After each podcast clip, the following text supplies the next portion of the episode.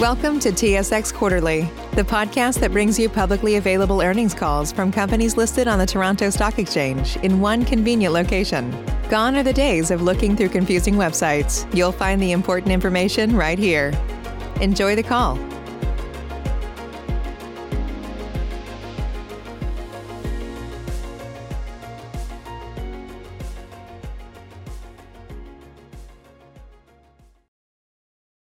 Mesdames et messieurs. Merci d'avoir patienté et bienvenue à la conférence téléphonique des résultats du premier trimestre 2021 de 5N. Présentement, les lignes des participants sont en mode d'écoute seulement. Après la présentation, il y aura une période de questions et réponses. Pour poser une question, appuyez sur l'étoile et le 1 de votre clavier téléphonique. Et si vous avez besoin d'assistance, veuillez appuyer étoile 0 pour le téléphoniste. Je vais maintenant céder la parole à Richard Perron, chef de la direction financière. Good morning, ladies and gentlemen. Thank you for standing by, and welcome to the 5N Plus Inc. First Quarter 2021 Results Conference Call. At this time, note that all participants are in a listen-only mode. After the speaker's presentation, there will be a question-and-answer session. To ask a question during this session, you will need to press star one on your telephone keypad. And if you require operator assistance, please press star zero. And I would like to turn the conference over to your speaker today, Richard Perron, Chief Financial Officer. Please go ahead, sir. Bonjour à toutes et à tous. Good morning, everyone, and thank you for joining our first quarter ended March 31st, 2021 financial results conference call. We will begin with an overview of our business performance, review of our financial results, and strategy update, after which we will begin the question period. Joining me this morning is Arjang Roshan, our President and Chief Executive Officer.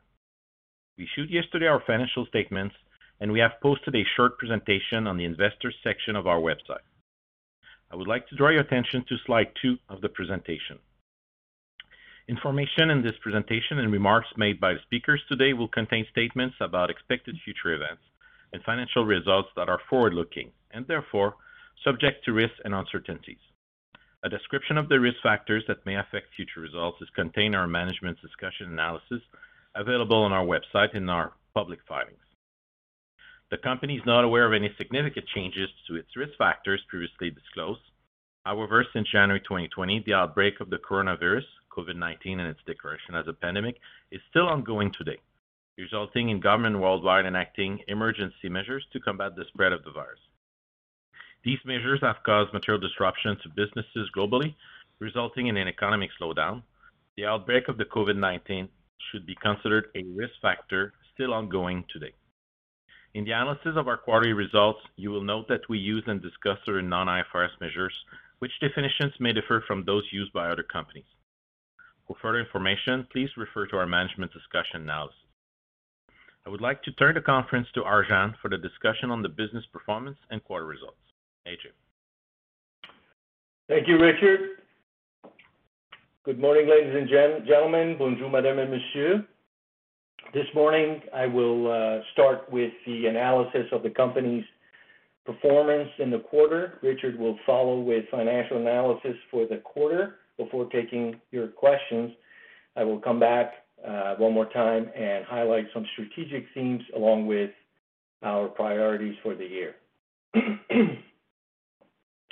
Our company's performance in Q1 2021 came with mixed results. Revenue and adjusted EBITDA were lower than the same period last year, while net earnings remained the same. Adjusted EBITDA for electronic materials was notably lower, while adjusted EBITDA for eco-friendly materials was notably higher as compared to the same period last year. Backlog, which is an indication of the strength of our order book for electronic materials, surged as compared to the same period last year and Q4 2020. Backlog for eco-friendly materials remained nearly at the same level for those periods. So Let's look at the performance of uh, electronic materials, which was impacted by mainly two factors, two items. Item one, late last year, 5N Plus announced it had secured a series of multi-year contracts in renewable energy. These contracts are asymmetrically structured meaning there are more revenue at the latter part of the contract. Also, within these contracts, there are various pricing regimes uh, and fixed pricing conditions. Given this, the company secured certain options as a measure of commodity risk protection, especially against contracts with fixed pricing. Such options allows 5N Plus to be more selective about the businesses the company accepts. In Q1 2021, as expected, volume and sales mix were less favorable than the same period last year. We expect this uh, transitory trend to be with us for the next two to three quarters. I would discourage you to draw a direct correlation between customer capacity expansion announcements and short-term supplier sales performance. Such correlation at this juncture is not meaningful. To make sure there is no misunderstanding, the market is clearly growing. However, the timing of the growth announcements and the procurement events can be disjointed. Item two, last year, nearly every quarter, the company reported exceptional demand for its specialty semiconductor products despite challenges in the space sector. The demand for specialty semiconductors used in imaging applications was strong. The demand for medical imaging detectors was exceptionally strong, and this had little to do with COVID. Over the past several years, 5N Plus has been collaboratively developing a new generation of detector materials based on II-VI semiconductor compounds. 5N Plus has been utilizing various business models and collaboration structures to develop this material as the critical core for medical imaging applications based on photon counting detectors or PCD. This is a significant change to the current technology, which has been in use for many years. We believe this area is ripe for change based on meaningful innovation, and it appears this sentiment has market support. The unique attributes of the PCD technology which our materials enable are significant reduction of radiation exposure to the patient and markedly enhanced diagnostic potential. After some years of development, in late 2019, we successfully fulfilled key project milestones essential for medical imaging devices based on PCD technology to undergo regulatory trials. This has prompted a notable player in this space and a customer of 5N Plus to adopt PCD into its product roadmap based on semiconductor products from 5N Plus. This decision has resulted in a significant buildup of medical imaging devices, which drove the demand for our products in 2020. Currently, the fleet is being completed and will undergo qualification and regulatory trials. We expect this process to take 24 to 36 months, with mass production to follow upon success. We are already experiencing additional interest from other parties based on the success of this project. We are extremely pleased by our company's progress in this area and believe we are uniquely positioned to benefit from this technological shift. During the trial period, we expect the demand to be lumpy. This year, we expect a pullback. This being said, the interest in the technology is palpable and is gaining momentum beyond medical imaging and into other imaging applications, which I will cover a bit later. Now let's look at Eco-Friendly Materials and its performance in Q1. This segment has been most exposed to the adverse impact of COVID. I am very proud of our people for the proactive management of the numerous challenges COVID has presented. Nearly all adverse impact due to COVID came from customer-related activities, including customer site closures. In Q1 2021, Eco-Friendly Materials posted strong results with gross margin surging to record levels. A medley of recovery in customer activities and stellar performance of our own global operating activities were the main reason for the enhanced performance. Also, the mix of sales during the quarter favored products with higher margins. Over the past few years, 5N Plus has been moving segment eco-friendly materials away from products with high commodity exposures to those with more value-added activities. Let's discuss the earnings guidance for the year. As you know, the acquisition of AZUR SPACE is subject to the customary closing conditions, including regulatory approvals, which are ongoing. This introduces a timing variability with respect to the closing and financial consolidation of the two companies, which makes it more challenging to provide a guidance for 2021.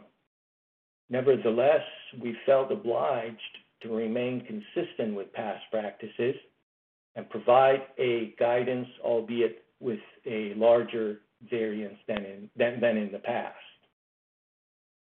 Adjusted EBITDA for the year 2021 post-integration is estimated to be in the range of $25 million-$30 million. Besides the uncertainty around the closure of the AZUR deal, another key variable is tellurium pricing. Over the past months, tellurium notations have surged with little fundamental or sustained demand to support this trend. Market speculation and unusual practices in this space is creating dislocations which are not sustainable. 5N Plus does not disclose details of how it procures consumable metals such as tellurium. Also, the company does not disclose how it prices its end products. However, it is worth mentioning that the company has built certain risk mitigation measures against metal-related volatility, especially against contracts with fixed pricing. One measure is to secure options on both procurement of the needed metals and sale of the end products containing these metals as consumables. Given the current speculative nature of the tellurium market and the unusual activity surrounding this commodity, we think tellurium notations are inflated. To that end, management may invoke certain risk mitigation measures to get ahead of this situation. Without getting into the details, one measure can be for 5N Plus to forego some of the previously mentioned options. To keep our choices open, we have decided to play it safe and include the adverse impact of this and other potential actions in the earnings guidance of 2021. Should the situation improve, an upside can be expected. Excuse me. Let's talk about investments. Over the recent years, we have invested in operational optimization of our core businesses while also investing in organic growth initiatives. Furthermore, we have invested in environmental health, safety, and sustainability projects and successive share buyback programs or NCIB. We've achieved this totality and at the same time have been able to reduce the company's net debt to below $10 million. We've been able to achieve all of this because our core business is healthy and cash generating. In the first quarter of this year, 5N Plus generated about $5 million of cash from operating activities. Also, certain customers and agency partners continue to demonstrate their trust in our product development projects and fund select activities. We expect additional contributions in 2021. For 2021 CapEx, or I should say for 2021, CapEx is expected to remain below the rate of depreciation. When you look at 5N Plus, you see a company with a core business which is a source of financial stability. You also see a company with a portfolio of early-stage businesses that can have notable future upside. And Today, like many early-stage businesses, come with performance fluctuations. Therefore, transient pullbacks such as the one we're experiencing this year, is to be expected, followed by a push upward. Over time, we expect a compelling upward trend. Over the past five years, we have demonstrated this on the earnings side. In the next five years, we expect to demonstrate this both on the earnings and revenue side. I admit this makes the quarterly earnings more challenging and the results lumpy. However, net-net, we believe it is worthwhile. It is a worthwhile journey. As an example, just look at the return on capital employed as of Q1 2021. It is at 13.1%. This is above our cost of capital and certainly competitive. I'll now turn it over to Richard for financial review. Good morning, everyone. So as mentioned by AJ, the quarter just completed is characterized by the announcement of two strategic growth initiatives, uh, a transformational acquisition in the field of specialty semiconductors, and a strategic investment to support our active pharmaceutical ingredients activities, setting the foundation of our ambition to become a unique advanced material technology company. From a more operational tactical perspective, the company maintains strong demand for its core businesses, achieving most of its short-term business objectives, as well as maintaining cash diligent as managing cash diligently and operating expenses judiciously, ending the quarter once again with a solid balance sheet. However, results were impacted by a less favorable mix of products when compared to uh, uh, last year under electronic materials, with shortcomings affecting sensing and imaging, more precisely medical imaging revenue and gross margin, and to a lesser extent, renewable energy. Only partially mitigated by eco-friendly materials, completing a stellar quarter in terms of operating activities, resulting in significant improvement in the segment's margins. Nevertheless, the company substantially improved its backlog over the period, especially under electronic materials, and has been able to further reduce its net debt to 9.6 million, positioning itself favorably with the renewed and expanded senior credit facility.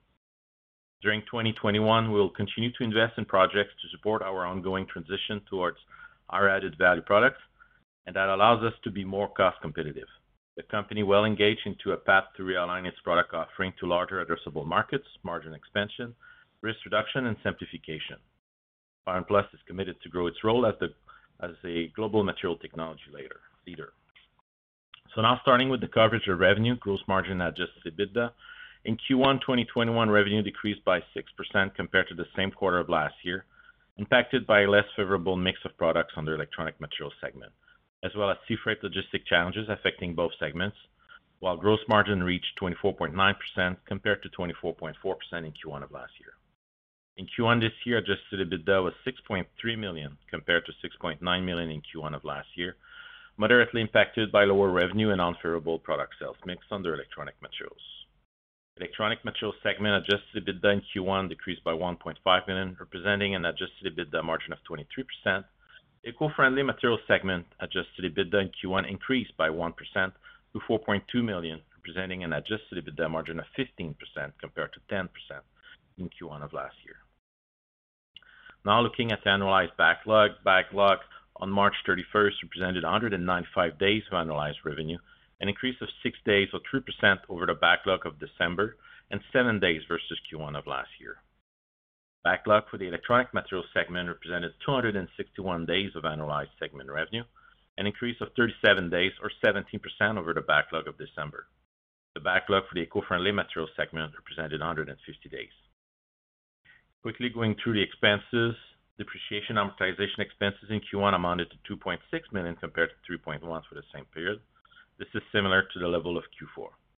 SG&A expenses in Q1 of this year were 5 million, similar to Q1 of last year. Share-based compensation expense in Q1 amounted to 1.4 million compared to 0.2 million for the same period of 2020, reflecting the uh, scheduled vesting of long-term incentive plans and the rise in the company's share price initiated at the end of 2020 till quarter end. Financial income in Q1 2020 amounted to 0.1 million compared to financial expenses of 1.3 million in Q1 of last year. The positive impact is mainly due to gain on foreign exchange and derivatives compared to a loss for the same period last year, while the interests on our long-term debt were at similar levels. The company reported earnings before income taxes of 2.4 million in Q1 of this year. Income tax expense in Q1 was 1.6 million, same level of Q1 2020. Both periods were impacted by deferred tax assets applicable in certain jurisdictions. Covering liquidity, cash generated by operating activities amounted to 5.8 million in Q1 of this year, compared to 0.7 million in Q1 of last year. The increase is mainly due to the positive change in non-cash working capital in Q1 of this year. In Q1 of this year, cash used in investing activities totaled 3.7 million compared to 2.3 million last year, mainly attributed to the acquisition of a minority equity stake in Microbion, as well as the timing of additions to property, plant, and equipment. In Q1, cash used in financing activities amounted to 6.4 million compared to cash generated from financing activities of 3.8 million. The decrease of 10 million is explained by the reimbursement during the quarter of 5 million to the credit line, while in Q1 of last year, the company made a drawdown of 5 million. Now looking at gross and net debt. Total debt decreased by 5 million and stood at 45 million compared to 50.1 million as of December, following the reimbursement of 5 million to the credit facility. Net debt, after considering cash and cash equivalents, went from 10.2 million to 9.6 million at the end of the quarter. So this will conclude the financial review. Let me turn back to AJ for a strategy update, after which we will be taking questions from analysts. Thanks, Richard. Uh, let me come back on the topic of specialty semiconductors. Given how this market is developing, we believe 5N Plus is uniquely positioning itself with an ecosystem that is unmatched. Uh, within this constellation, 5N Plus is poised to be the only company that can go from upstream procurement of critical elements all the way to transformation of these elements to specialty semiconductor engineered substrates customized with epitaxy technology. With this broad set of capabilities within the critical uh, part of the specialty semiconductor value chain, 5N Plus will only become more valuable to its customers and agencies that are increasingly finding it difficult to have reliable access to exactly this value chain. We did not roll out of the bed one day and decide to go down this path. This intention has been a few years in the making with some planning, including investments in specialty semiconductors for space, medical imaging, infrared imaging, security applications, and more. Also, investments in capacity and process technologies in Montreal for semiconductor compounds and St. George, Utah, for engineered materials. Our uh, recent acquisition announcement is a clear expansion along this vector. AZUR will provide us with a unique family of technologies based on epitaxy. This capability will allow 5N Plus to customize its engineered materials. It also enables the company to enter much larger markets and uh, uh, sustainably, or substantially, I should say, increase its TAM. By the way, uh, more is underway, and there will be additional important developments which will be announced in the near term. Suffice to say that we are expanding our business in specialty semiconductors and are aligning our value chain in concert with the needs of our customers and their future uh, growth trajectories. We will play our part to ensure competitive and sustainable supply of critical materials are available to our customers and related agencies. Before turning to Q&A, I would like to state the following important priorities for 2021. They're not in any particular order, with perhaps the exception of the first one. Um, number one, when 5N Plus engages a market, I should start by saying when we engage a market time and again, we've demonstrated that it can we can emerge as the market leader. Uh, We back this claim by highlighting our estimated market share of 45% within a a TAM, total addressable market, of 400 million. For us to grow further, it is essential to expand our TAM rather than to try to extract more market share from the existing market. This is why expansion of our company's TAM has become a critical milestone. We've stated that we will be utilizing M&A as a tool to support this goal. So far this year, we've um, had two announcements in this direction. The acquisition of AZUR Space is truly transformational for our company, as mentioned earlier. In the short term, AZUR will enable TAM expansion through vertical integration within the space market. In the long term, AZUR will open the much larger III-V specialty semiconductor market, including high power electronics, uh, electrical, electric mobility, wireless charging, advanced communications, security, and more. Successful completion of this deal and integration of AZUR Uh, with 5N Plus is a key management priority for 2021. Number two, also in 2021, um, management will finalize a strategic review of businesses with higher commodity exposure and initiate the appropriate actions which position them for their best development path forward. We expect the completion of this project to take some time. Over the recent years, we have optimized these businesses, and as demonstrated in Q1, they are performing well. The question is, uh, what is the best environment for these businesses to continue to grow and grow more rapidly? Number three, we will aim to further develop our business and supply chain for the family of II-VI semiconductors. We continue to see increased interest for various applications based on these materials.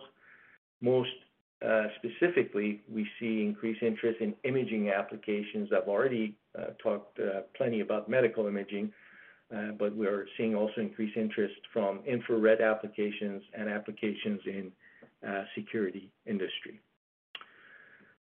And number four, we will continue to scour the market for M&A opportunities in line with our strategic playbook. As an example, our company's global leadership in production of ultra-high purity compounds has ideally positioned it to play an enabling role in select segments within pharmaceutical compounds.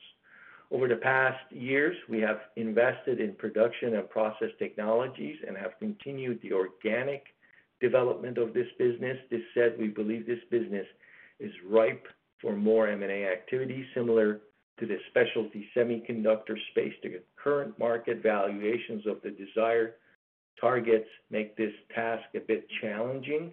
This being said, similar to specialty semiconductors, we will be prudent and patient and will endeavor to find an elegant way to onboard a suitable target in a manner which can be strategically and financially justified. At this point, we're happy to take questions or any questions that you may have. Richard? Thank you. Ladies and gentlemen, if you do have a question at this time, please press star followed by one on your touchtone phone. You will then hear a three-tone prompt acknowledging your request. And if you would like to withdraw your question, simply press star followed by two. And If you're using a speakerphone, we do ask that you please lift a handset before pressing any keys. Please go ahead and press star one now if you have a question. And your first question will be from Rupert Merer at National Bank. Please go ahead. $5,000. That's the average amount of money people in the U.S. are now spending on gas in a year. Five grand. That's crazy. If you drive, you have to download Upside, the free app that gives you cash back every time you get gas. That's right, you can earn real cash back with Upside just by buying the gas you're already buying. You can literally start earning cash back today. I use Upside every time I fill up, and I've already made around two, three hundred dollars. You're putting gas in your car anyway. Why not get real cash back? If you like free money, download Upside. I'm saving the cash I earn from using Upside to help pay for a vacation later this year. Download the free Upside app now to earn cash back every time you buy gas. Use promo code GAME to get an extra 25 cents per gallon on your first tank. You can cash out anytime right to your bank, PayPal, or a gift card for Amazon and other brands. Just download the free Upside app and use promo code GAME for a 25 cents per gallon bonus on your first tank. That's code GAME for a 25 cents per gallon bonus. Good morning, gentlemen. Good morning. Can you walk us through the impact of rising tellurium prices with a little more color? Wondering if you can talk more about the structure of your renewable energy contracts. Maybe uh, how much of the business is on a tolling basis, and how much flexibility do you have to uh, forgo sales? Okay. I'll try and excuse me. Uh, Richard, if I fall short somewhere, please help me. Um, it's a it's a uh, pretty beefy question. Uh, so I'll start by saying that uh, we've said this before, that the contracts are layered. So you've got uh, contracts that have toll elements in them, but you have contracts that go from stem to stern. It's a full contract. You have also services associated with it. So as I mentioned, there are layers into this. Uh, but coming specifically to to your question, um, uh, part of this entire uh, contract structure is based on fixed pricing to the customer. So, um you provide the the products that the customer wants with these contracts, with this group of contracts at a certain fixed price to them, and these could vary, and they could also have variability in that. Um, the reason why we have called uh, this particular thing out, there is, as you know, there's minor metals. There are times where there are speculation, ongoing speculation on things. Uh, in this case, the reason why we call this out is because um, when you look at the overall supply and demand of tellurium globally, really nothing has changed. Uh, renewable energy continues to grow. That growth has been, let's say, forecasted. The production of tellurium has grown as well. So there is no real shortage of tellurium. There is absolutely none. Uh and this is often the case in these situations. But there are market speculation. There are some, let's call them irregularities that are in the market that are quickly driving up these prices. So now us having uh, this this exposure uh, in terms of meaning what? Meaning that you at some point your fixed contract to the customer uh, becomes becomes less profitable or potentially not profitable. We have protected we protected these contracts by declaring options against some of them. And so, well, having the op- having the option to declare option on them, I guess, is where I'm going. And so what we're saying is, if this continues, uh, we would certainly declare those options. Now, how much of this is as a total and and breakdown? Uh, first of all, it's it's far too complex for me to remember it all, but anyhow, we would not really disclose that to the market. As you can appreciate, these are uh, very sensitive information, and we didn't want everyone in the world to know about them. Richard, is there anything I'm missing there? No, as you just said, it's a combination of products and services. All of those have various timing of realization over the contract. And there are some clauses where we can pick the timing of realization. So in a period of rising metal prices, we may delay and push to later the realization of those sales in order to make more money. So. I think that's uh, actually. I know there's a reason why I went to Richard. Uh, that's an excellent point, uh, which I forgot to mention. You shouldn't assume that the sales event is lost necessarily. Uh, you can assume that the sales event uh, gets delayed. That That's an important point. So what, What's the risk here? If tellurium prices are up for a sustained period, um, is there any risk here? you're going to give up a sales opportunity and maybe your customer would need to replace you? No, no, I wouldn't say that at all. I think the risk here is that we do this in consultation, obviously, with the customer. There are a couple of things. First of all, um, there aren't that many people. It's not like our customer has 50 people out there that they can go to. There's hardly uh, um, anybody. I would say there's actually nobody that has built the type of overall ecosystem around this material as what we have. Uh, that being said, um, uh, we Uh, are willing to accept certain amount of pain, and that's already. We've reflected that in our numbers. Uh, but at some point, if it's sustained, uh, the number of uh, or I should say, channels open up. Renegotiation of contracts could be very much on the table. Um, remember, this is not everything that we do. It's a certain portion of the activity. Uh, but renegotiation could be on the table. I I strongly believe it's not gonna sustain to that point. Uh, history shows it's never been able to sustain. I mean, even if you look back when they built the whole, um, uh, you know, Fanya thing around this thing, it, after a while it popped. So I'm less uh less concerned about. By definition, I think it's not gonna sustain because there's just really nothing to back it up. Okay, great. Maybe just a couple of quick follow-ups, and I'll get back in the queue. So how how long can you delay the sales before the situation gets a little more complicated and you may need to look at renegotiation? And and can you let us know how much of a headwind is this to your guidance? What what have you baked in for uh, 2021 as a as a worst case? Thank you. Well, um, I think I guess the way the question is being posed is as if we're like uh, delaying sales. We're not. We've not reached that point.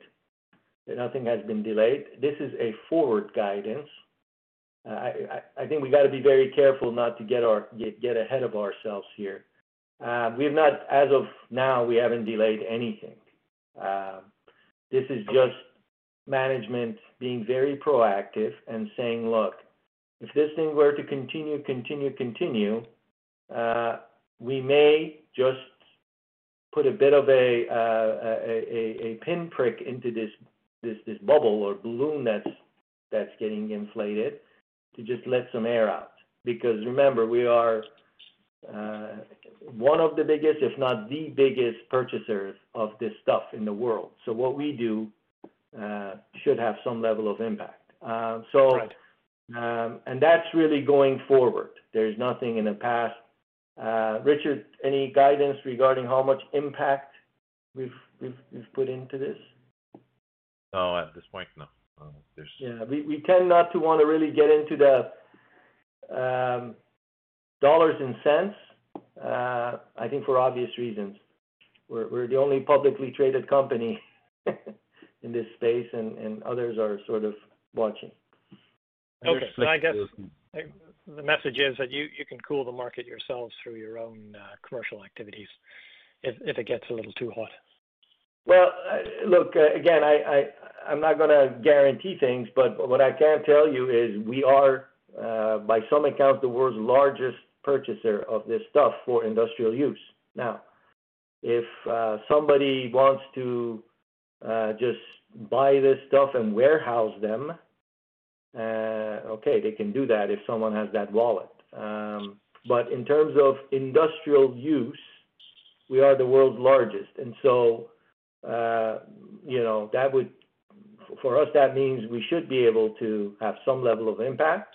And all we're doing here as a as a as a good, sustainable and, and and responsible company saying that, you know, for us, it's about these metals being somewhat stable, actually. We're industrial players. We need them to be, uh, you know, to serve the best interests of the market, our customers and everybody, uh, we need to to make sure that uh, that it's it's stabilized to the best ability that we have. And so, you know, we would use our leverage here to certainly cool it down a bit.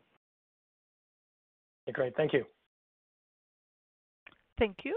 Next question will be from Frédéric Tremblay at Desjardins. Please go ahead. Thank you. Good morning. Good morning.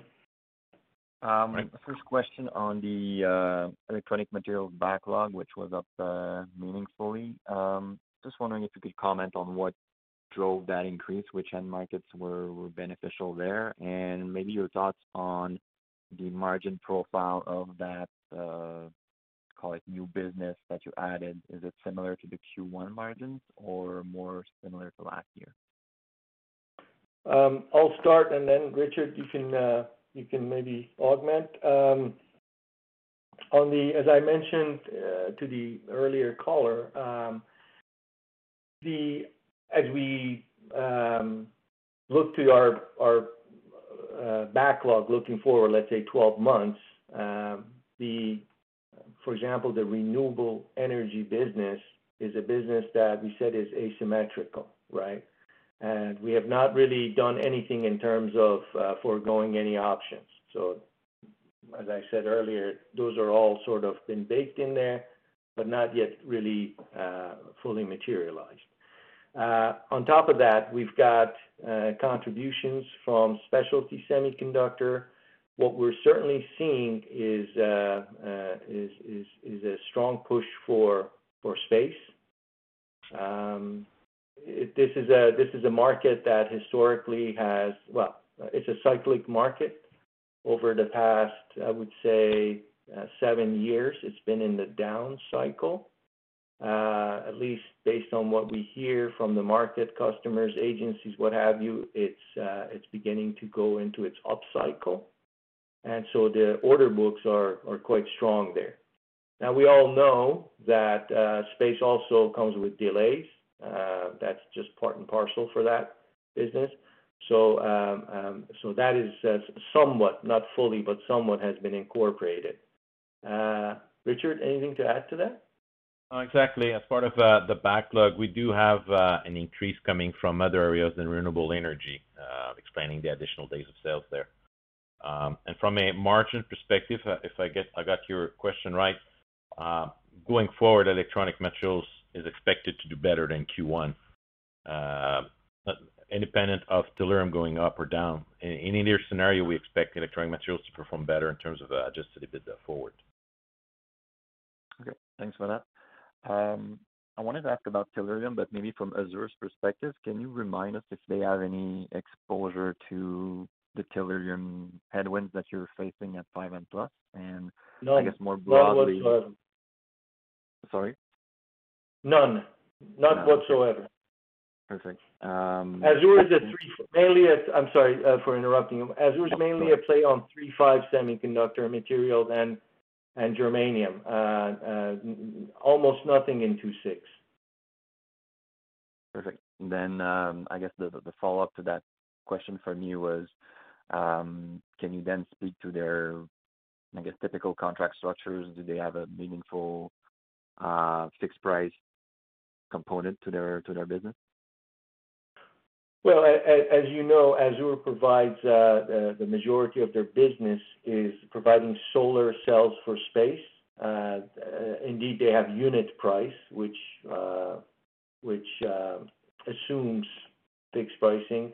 And also remember, by the time you get to the solar space, uh, the the content of metal becomes much less, much smaller as compared to your selling price. And that's exactly the type of uh, business um, uh, model that we're we're more and more going towards, to businesses where metal is a much smaller portion of that.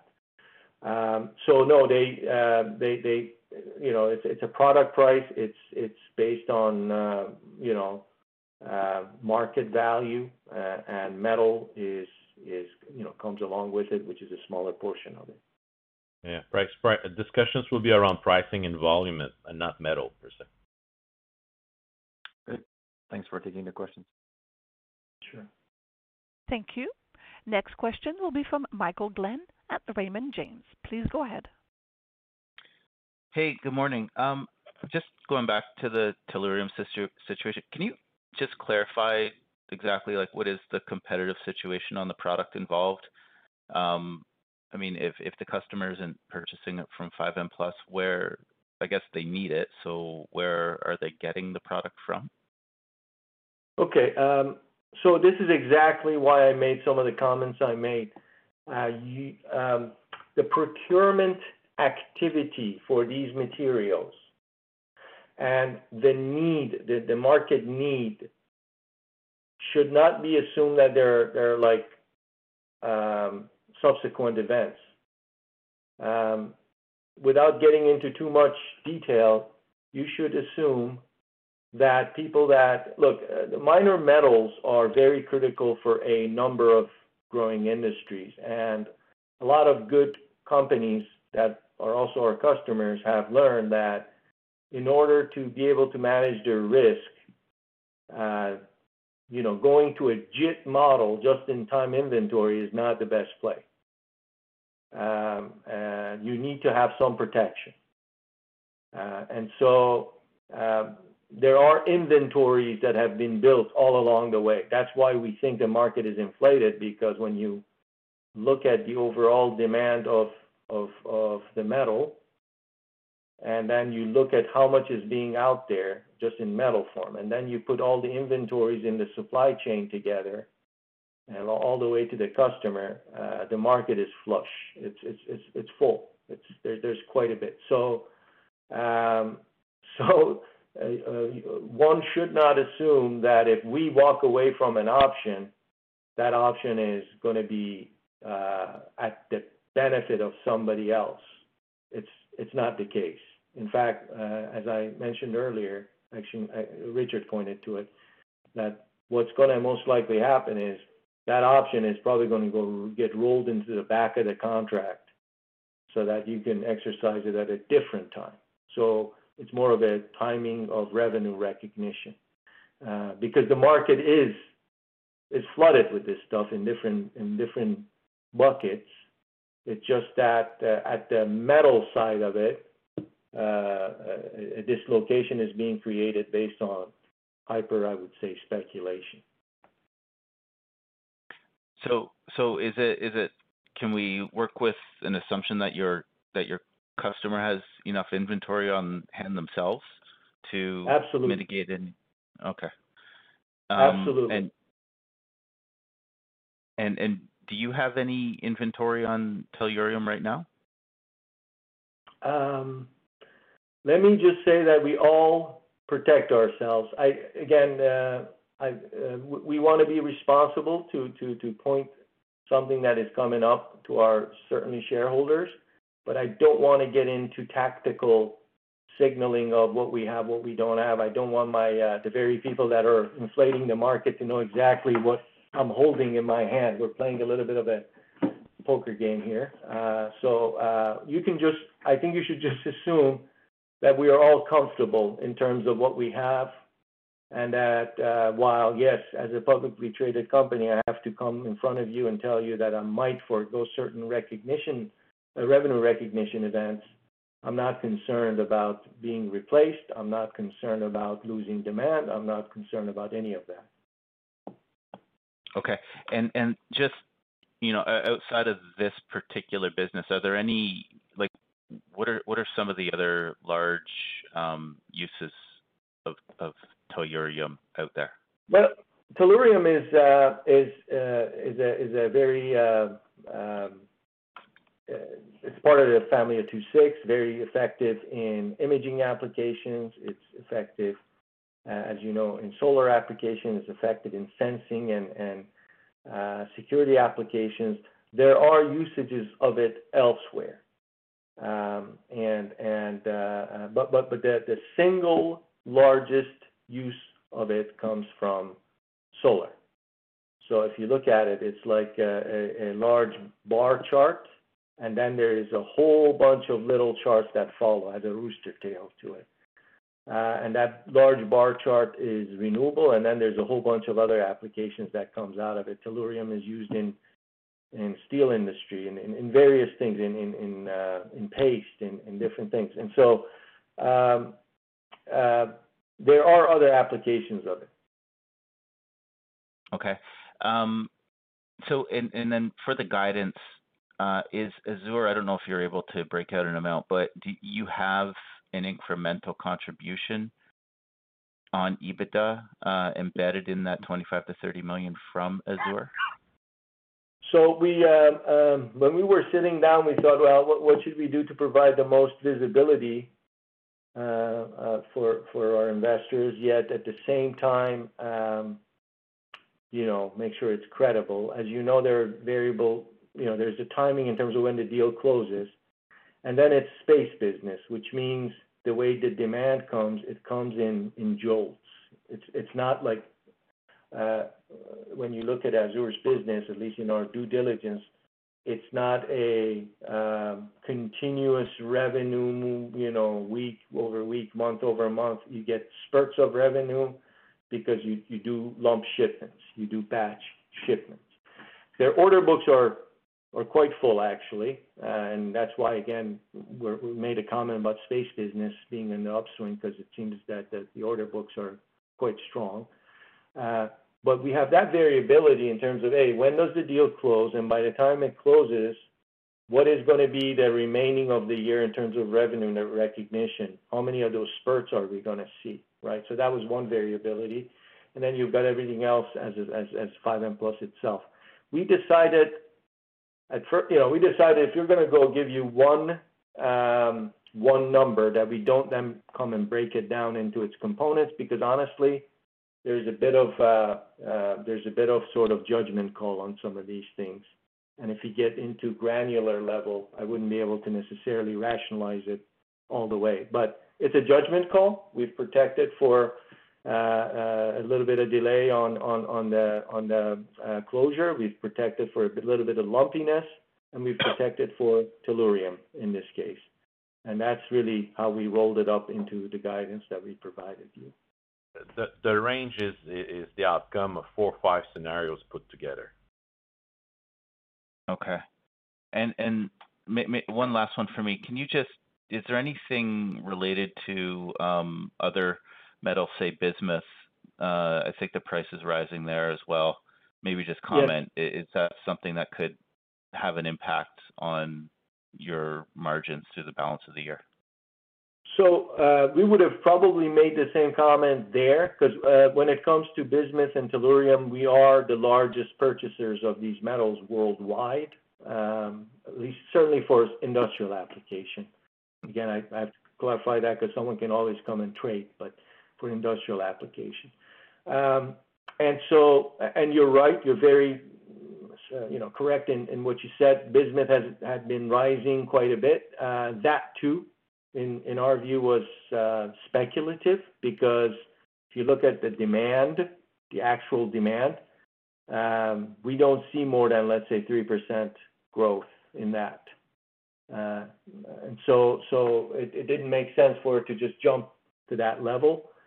Um, and but it has retracted. The reason why we have not really come out and called that out is we have it, it's been it's been coming down. We think it's actually uh, as as we said, it's not these things aren't sustainable. They usually come down. Now, in terms of um, benefit, look, um, we've said this before, when prices go up, there is some benefit for us, certainly in bismuth. Um, that being said, that benefit has become less and less. Why? Because we we essentially do a physical hedge. So we close the position, I don't want to get too technical, but we close the position. So there's really you lock in your margin.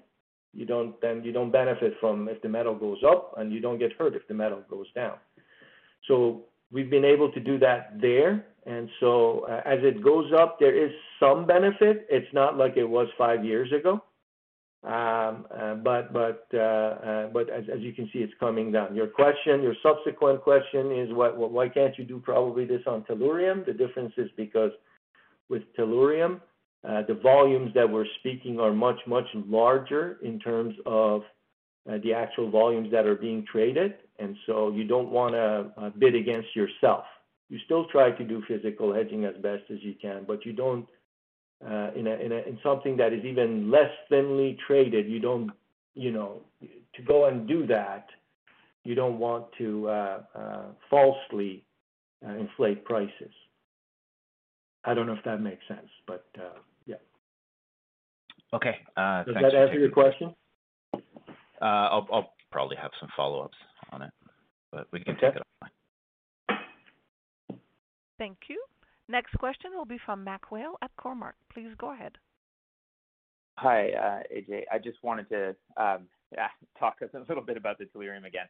Um, just so that we're clear, in the Q1, the effect was essentially on margin. There was no curtailment on your side on shipping because you didn't uh, you didn't like the margins. Exactly. In, in, in Q1, there is no curtailment on shipment. Uh, there is no forego foregoing of yeah. the options. Everything was served as it should have been served. Uh, yeah. Okay. But but uh, so, remember with with asymmetrical volume, meaning lower volume, lower revenue in in in certainly Q1. Okay. Um,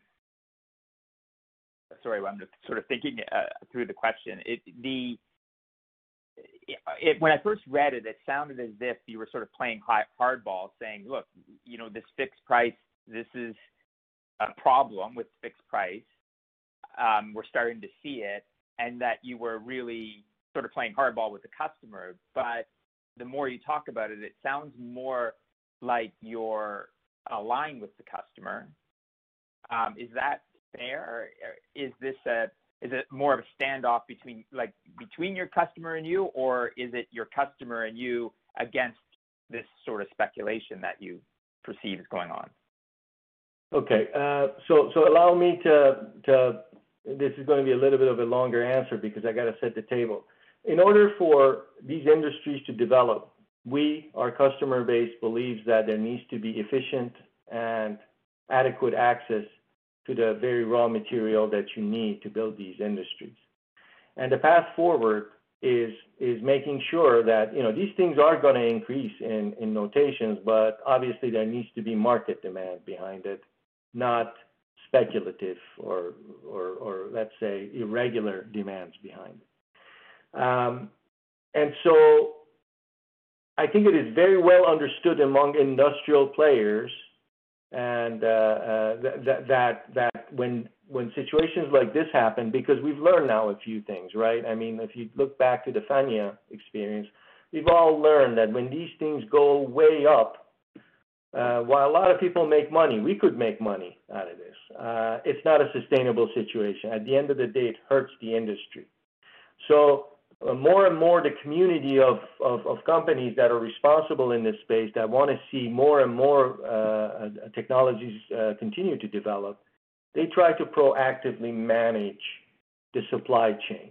Us being a notable player in this space, we've got to play our parts. And so um, the moves that we are making is well understood by our customers because they're the ones who essentially have agreed to the mechanism of the contracts, which enables us to make these moves. Because we all believe that in order for this industry to continue to grow at the rate it's growing, uh, you wanna make sure market forces are in play, not artificial forces. So indeed, this is not a uh, this is this is not a controversial move.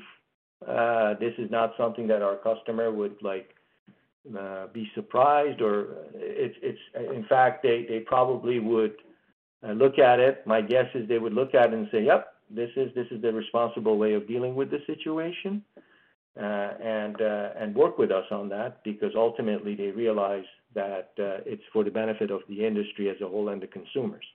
So no, there there is no, let's say, controversial issue around it. I'll again I'll say that uh, the proof is in the pudding, is in the fact that these options are now uh, features of these contracts, which allows us and they're there for exactly such times. Okay. Uh, thanks for that detail. Um, just a couple other questions. Does the epitaxy technology you're getting from AZUR, does that have application in the medical imaging side, or are those sensors, there's no epitaxy that occurs in them? So uh, uh I'll give you an answer, but I'd probably have to uh, think about it later a little bit more. To the best of my uh, everything we're doing with epitaxy and with AZUR is gonna be in the family of III-V. There are sensors in III-V that goes into medical applications, but it's um, just thinking top of my head, I can't think of imaging. I'm sure some some smart guy later on will remind me there was. But but not that I can call. Okay. So no. The the epitaxy, the epitaxy, as I said, is more in the field of electrification, high power electronics, communication, and so on, security. Yeah. Those types of things. Okay. Um, and then lastly, on powders, can you give us? There was a lot of activity in from the downstream in those powders. I know that the downstream electronics industry is dealing with other issues than than going to, say, next generation. Um, they're just trying to get the current generation out the door uh, timely. Has that How has that played into the adoption on the powder side for some of the applications that maybe a year or 18 months ago were were getting evaluated and seemed to be really ready, poised to take off? Is there a change there going on? Well, um, I'll answer what I think you're asking me. If not, then please clarify. On the our powders now are basically they're going they're they're targeted for two markets, right? There's the microelectronics. That work um, has gone forward, I would say has made uh, notable progresses because we're now in uh, in you know 5G phones and some some notable with, we're with some notable players in that space. The the COVID thing impacted us because when you're new to these markets, you you really your your your scientists have to be sitting with your customers and working shoulder to shoulder. And while okay, Zoom and all that is great, but it's that whole certification qualification was slow. But that that that is progressing, okay? And and. Uh, we were like nobody in that space a few years back, and now we're like with some really major uh, players in their devices. Uh, that's that's continuing to develop. On this uh, on the 3D printing or additive manufacturing, um, what we're doing is we are uh, it's it's a it's a vast vast vast market. Uh, and what we're doing, we believe we need to be focused. And so we're really putting a lot of uh, of our efforts on on a couple only a couple of different alloys because we believe, A, we have a distinct Uh, source of advantage there. And secondly, um, um, we believe that um, uh, the market is really yearning for it. And so that work is also going. It's uh, in its preliminary stages. We're going through qualifications with customers. As you know, we only launched that initiative, I don't know, eight months ago, so it's quite young. All of this is to say that Uh, I would say at this point, these aren't activities that are EBITDA generating, but uh, uh, we think if we continue this, that picture will change in the next, I would say 12 to 24 months. Okay. And then my last question is just you talked about you mentioned that the backlog in electronics is strong, but isn't that just because the revenue's down? I mean, the bookings don't look particularly strong. Or is are you looking at the, is there something about the bookings at a more granular level that is making you very optimistic on it? It's the combination. It's the mix in the backlog, the combination at the time of realization that is particularly good for electronic materials. Okay. And that backlog, just remind me how the renewable, how you recognize in that the renewable energy portion under these new contracts. Like, that's assuming, does that reflect the latest quotation on tellurium, for instance? The uh, way it works is um, it's always on a 12-month forward-looking basis. Okay?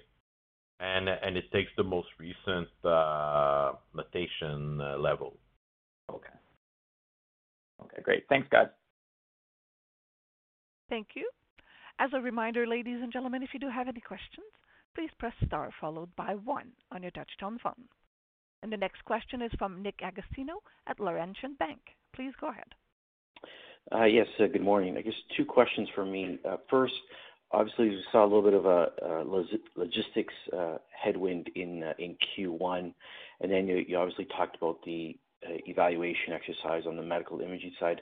Just wondering, as we sit here through the middle of Q2, is there anything else from a COVID perspective or any headwinds that may have, you know, popped up, you know, year to date when it comes to either deferred contracts that you haven't called out or even a delay in other segments of the business? On the medical imaging, I think uh uh I think we've yeah, that that's already incorporated into our guidance. Just to make it clear, it is with this specific uh, potential customer that has decided to take, like, big leaps in this area and and and really go down this path. But we also, as I said in my in my text, that um, um, that we we are also pursuing this path with others. and we actually uh, there is there's another market, if you will, of PCD that we're supporting, maybe not exactly at that particular product level, but still within that supply chain, we're still involved, uh, and that is uh, continuing to grow as well. So that's also included. Uh, on the COVID side, look, um, when you look at COVID, it was a big hit to eco-friendly materials. We actually have seen a bounce back that has improved. And then the issues we do have indeed is with logistics, sea freight, especially. Richard, you know even more about that as you're dealing with it on a daily basis. You wanna comment? Exactly. COVID hurt us, especially under eco-friendly in H2 of last year. Q1, as you can see, we've done well. Uh, at this point in time, logistics remains a challenge, availability of uh, ships and uh, containers and else. But at this point, I don't think we can declare that there's something very specific to COVID impacting Q2.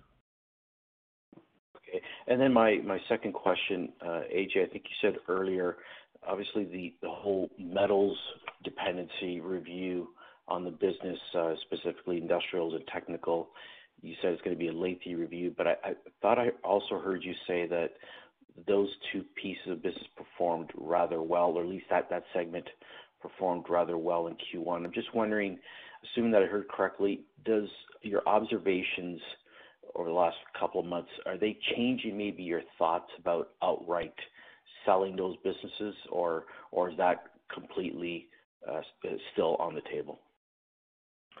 So so so you're correct to point out uh that uh that the performance of eco-friendly materials has uh, clearly uh, been good and that in in me acknowledging that, I think what you should assume is the following, is that um, we are we remain resolute about our strategic direction.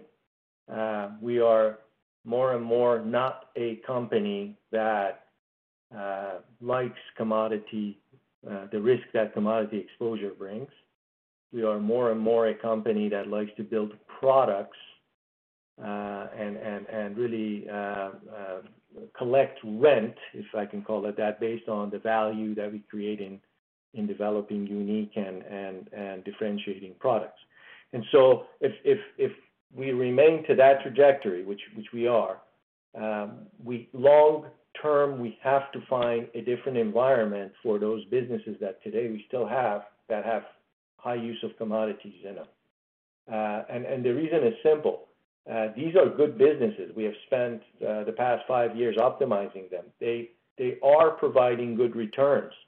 Um, but in the future of 5N may not be the best place for them to grow. Now, what it also says is because they are performing well, I am in no rush to make some of these decisions. That's, I think, the way you should uh, look at this. So, so indeed, they are they are healthy businesses within their own world. They're probably the most competitive ones you can find. Uh, uh, unfortunately, more and more, uh, the environment we're creating in 5N Plus isn't the best place for a commodity-based business to grow.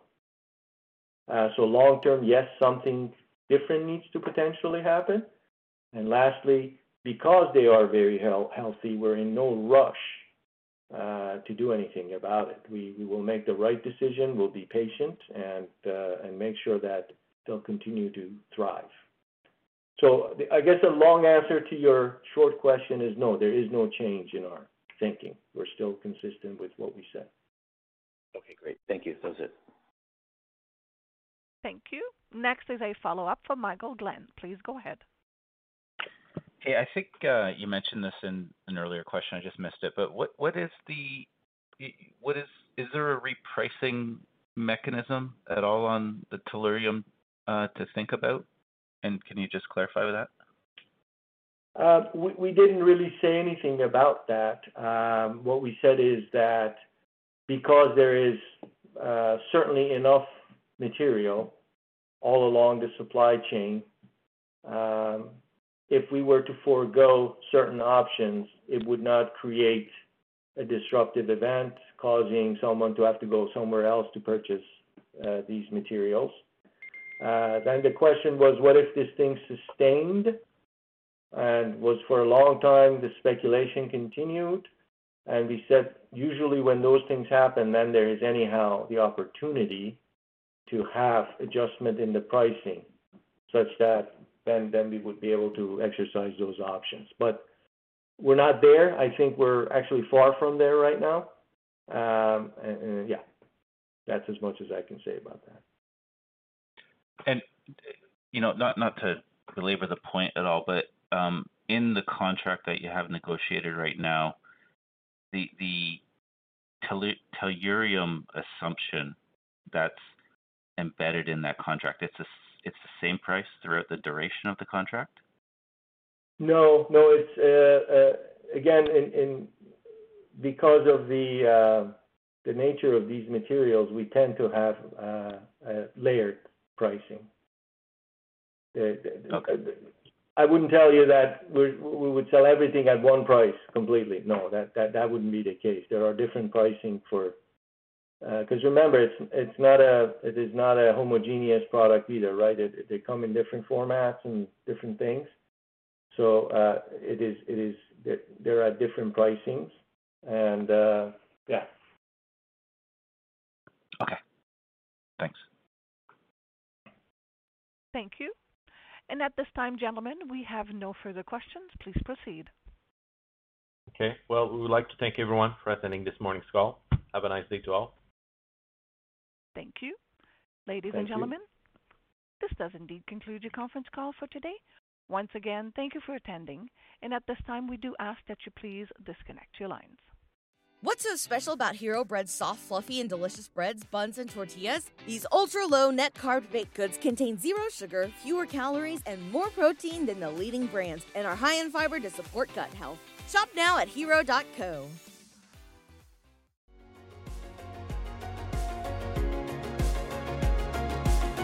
Thank you for listening to TSX Quarterly. If you enjoyed the cast, remember to leave a good rating. And remember, for any additional inquiries, please consult the company's investor relations section on their website.